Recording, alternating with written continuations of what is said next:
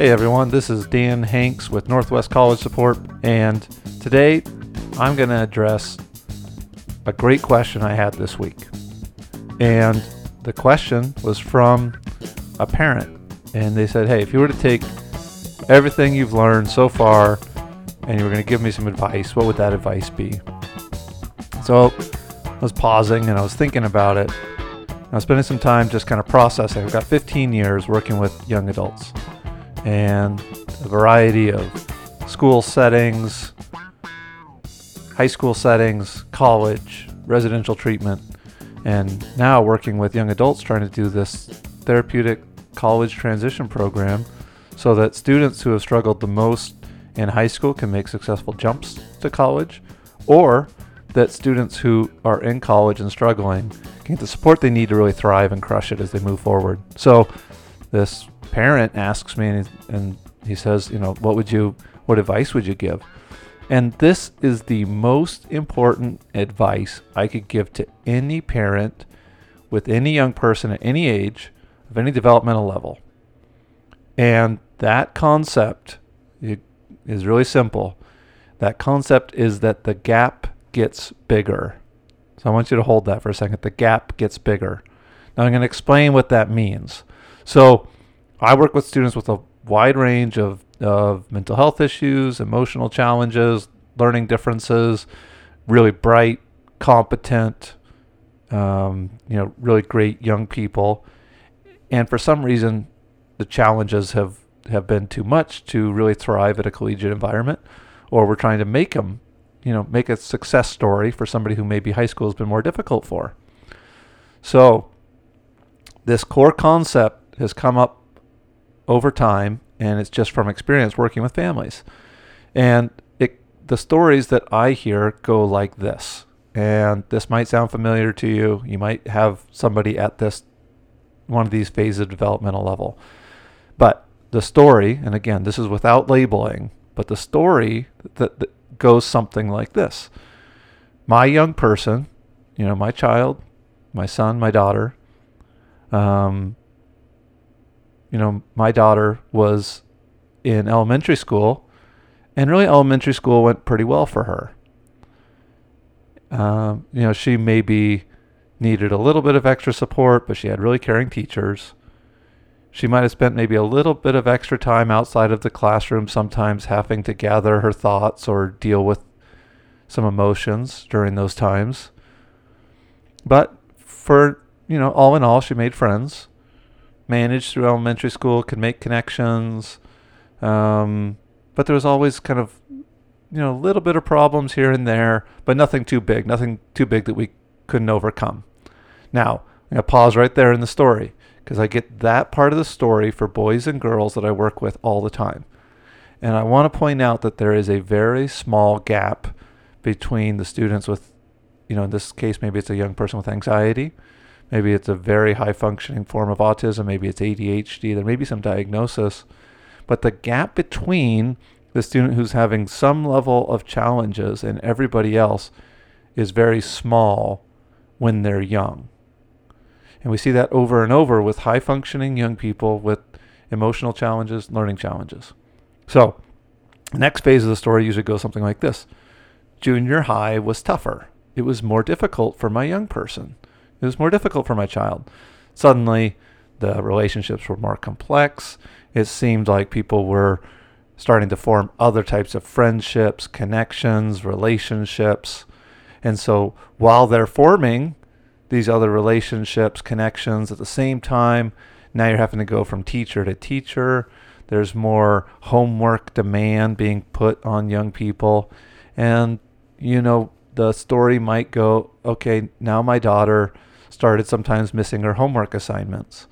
She was losing friends, and it was harder for her to keep connection with very many friends. She still had a couple close friends that she spent time with, but, you know, things were clearly tougher there was more days that maybe she was getting sick and you know not attending school. Um, and parents started becoming more concerned, and maybe there was some more help brought on, some more intervention done, but there was this theme of there was a little bit of distancing happening from herself and the other students. Okay, so I'm going to pause at this junior high point because this is the same thing I see over and over and over again. At junior high, we start seeing the gap getting bigger between young people I work with, young people with emotional or learning needs. And again, we think of this young person in the story.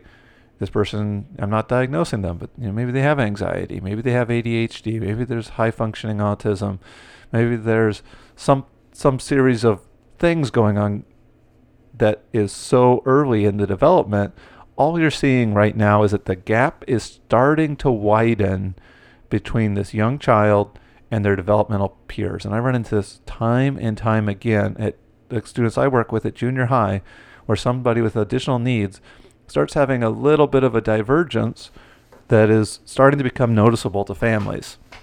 So let's go back to our, our story. And oftentimes, high school becomes very difficult for young people as the parents are telling me these stories.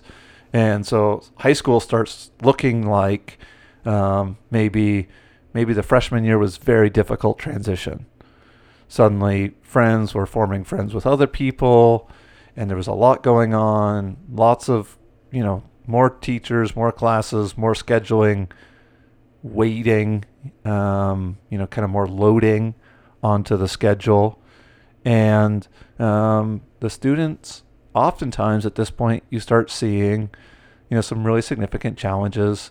Maybe academic. I've worked with a lot of students that even in the midst of these emotional challenges perform well academically.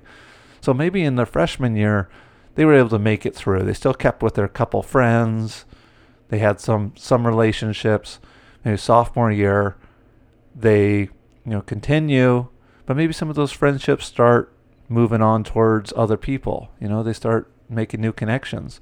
But the young person in my story struggles with making new connections and she, you know, finds herself a little more isolated. She finds herself struggling still with overall academics, time management. Maybe at this point, parents are having to do quite a bit to help remind the student, keep them on track. Sometimes uh, school absences can really start to be a problem through high school.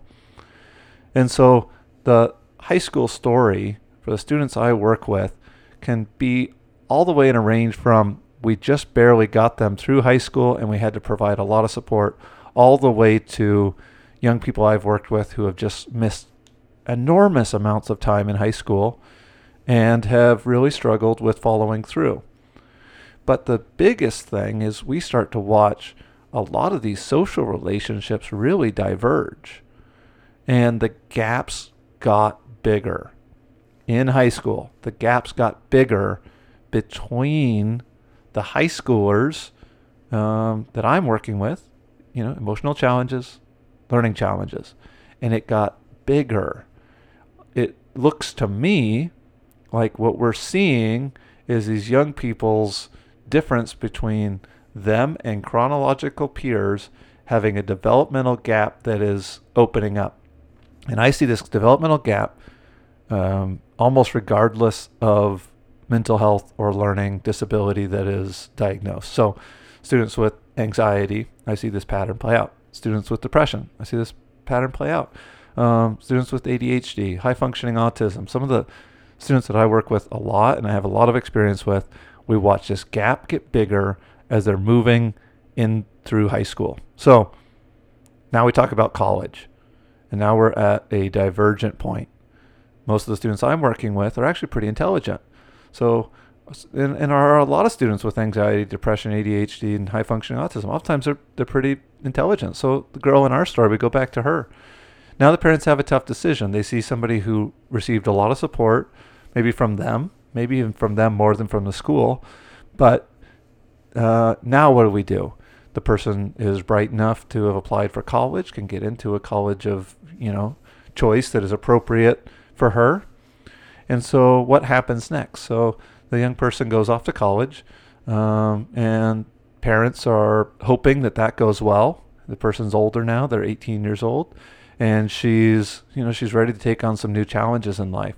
She goes off to college, and um, now there is a big difference between the challenges that she faced in high school and the challenges she faced in college a lot more stress on organization, full independence in terms of trying to make and maintain social relationships, a significant increase in loading of day to day living skills. You know, just the activities of daily living are suddenly fully on her versus having her parents in the mix. And it, you know, no story is exactly the same, but the story oftentimes looks like somebody who maybe does well when they just start, or maybe the transition is very difficult when they just start. But I work with a lot of students that within the first year of college, where they've had this kind of story, within that first year of college, there's significant amounts of failed classes, non attendance, and overall um, kind of low level of functioning compared to their chronological peers. And suddenly we're looking at somebody who is struggling in ways that are significantly different from their collegiate peers. And suddenly we're looking at a gap between somebody who's sometimes not leaving their dorm, not having any relationships, any connections, somebody who's struggling really significantly academically compared to chronological peers that are maybe you know college is college is challenging. It should be. College should be hard. So maybe they're you know but they're not able to thrive. They're not able to keep up through that challenge to overcome it.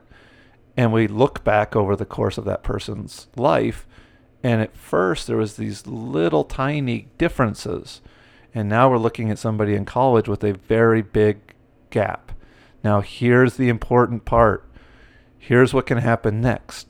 Then the next part of that story can be that young person isn't doing well at college, so that person comes back home.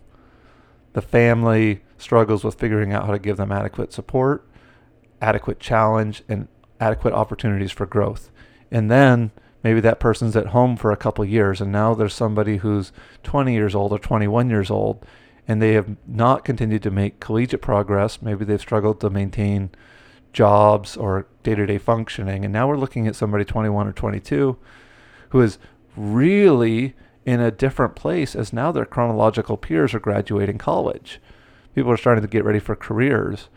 And these students with emotional challenges, learning disabilities, they are stuck at home. They're struggling with functioning. They're struggling with relationships. And now we've got a gap that is really, really wide. And here's why I've got to talk about this is if if that continues, they won't close that gap. If that pattern continues, they don't close the gap. And that's true at any of these developmental points. So when I'm working with students, there's a lot of different points that I could intervene in this process. For a college support program like we run, our ideal time is right out of that high school time so that you make sure that we can intervene from high school to college and make the gap uh, hopefully stay closer. Same thing for the student maybe after that first semester where they struggle. You know, now they're struggling and then looking at a support services. That's where I would like to intervene myself. However, parents, anybody who's listening to this, you can intervene at any point in this life continuum. Here's the thing that we've got to do. We've got to give people experiences. We've got to give people support. We've got to give them opportunities for growth that don't allow the gap to get bigger. Now, it's really difficult to close the gap. If you have emotional disabilities, if you have learning challenges, it is hard to catch up with developmental peers. But what is super important is that we don't allow this gap to get wider over time. And so, even if we look back at that grade schooler, I think there's some ways that we make sure she stays more in the classroom. I think there's ways that we provide counseling at that time. I think there's ways that we kind of enrich some friendship opportunities as a you know, in grade school.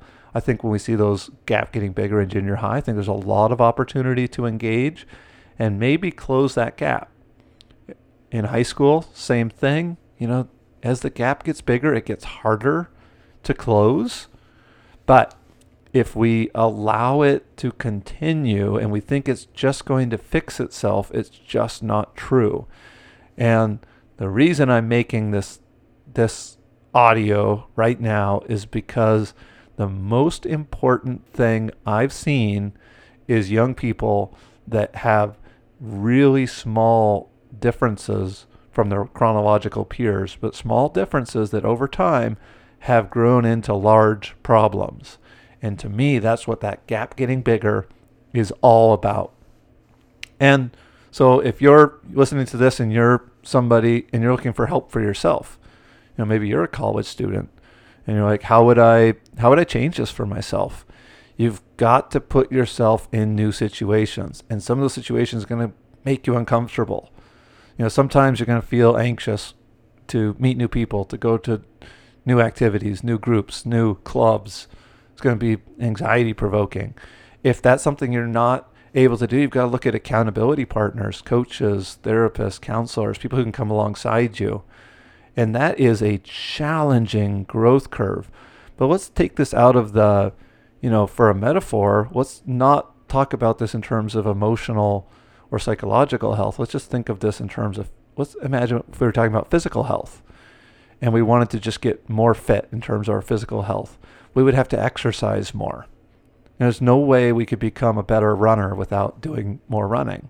no way we could become a better bike rider without more riding a bike. We could become a better basketball player without playing more basketball.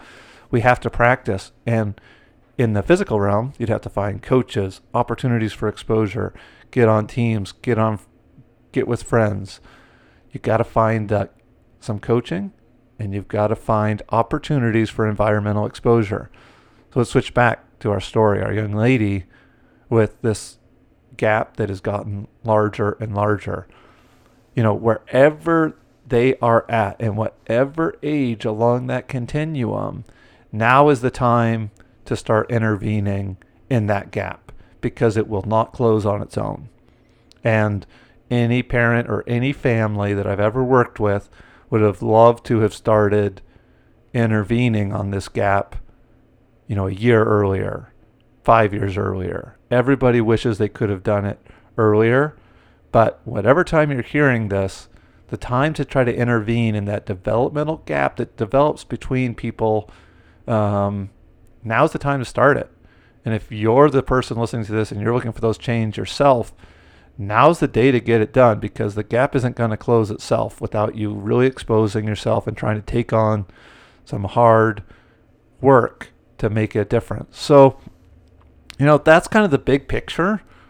And I've had this conversation with hundreds and hundreds of families as I describe the way that the gap got bigger between their child, their son, their daughter, and their friends around them. And, you know, we run a young adult transitional program for students with going to college. And our goal is not necessarily to close the gap. I think sometimes we do. I think sometimes we can actually catch up or apparently catch up with chronological peers. At the very least, we want to make sure that the gap doesn't get bigger. So if we're working with an 18 year old and they come in and maybe in terms of their organization planning, their social skills, their day to day life skills, maybe they're more like 15 or 16. Well, what we'd love to see is just that that doesn't drop off and the gap continue to be wider, but that by the time they're 21 or 22, they might just be, you know, a couple years behind versus they get to 21 or 22 and they have no college done and their chronological peers are going on to careers. So that's the concept and you know, I'm really mindful of it to try to watch for kind of a range of developmental gaps that are work that are opening up between students with emotional needs learning disabilities, and their chronological peers. And if you're a parent that's listening to this, um, I'd be happy to talk to you. People at Northwest College Support would be happy to talk to you. But it's not just about me or Northwest College Support. It's about intervene now. Take that opportunity now to make the change so that your young person doesn't continue to have this gap widen and open over time. And, you know, I've had some really sad stories of you know, young young people that turned into, you know, adults in their 40s that still lived at home and had no new social relationships since when they were young. And their parents are elderly and still taking care of that young person and we're trying to intervene and trying to close the gap at that point and it's so much harder. The further we go down the line, it is more difficult. So um, I appreciate anyone who's still listening to this. I hope this was useful information. If you want to, uh, if you want to communicate talk more about this, my email is dan at collegesupportnw.com. Um, and I'd love to follow up, talk to any family on ideas of how they might keep that gap from growing so large for their child. Thanks, everybody.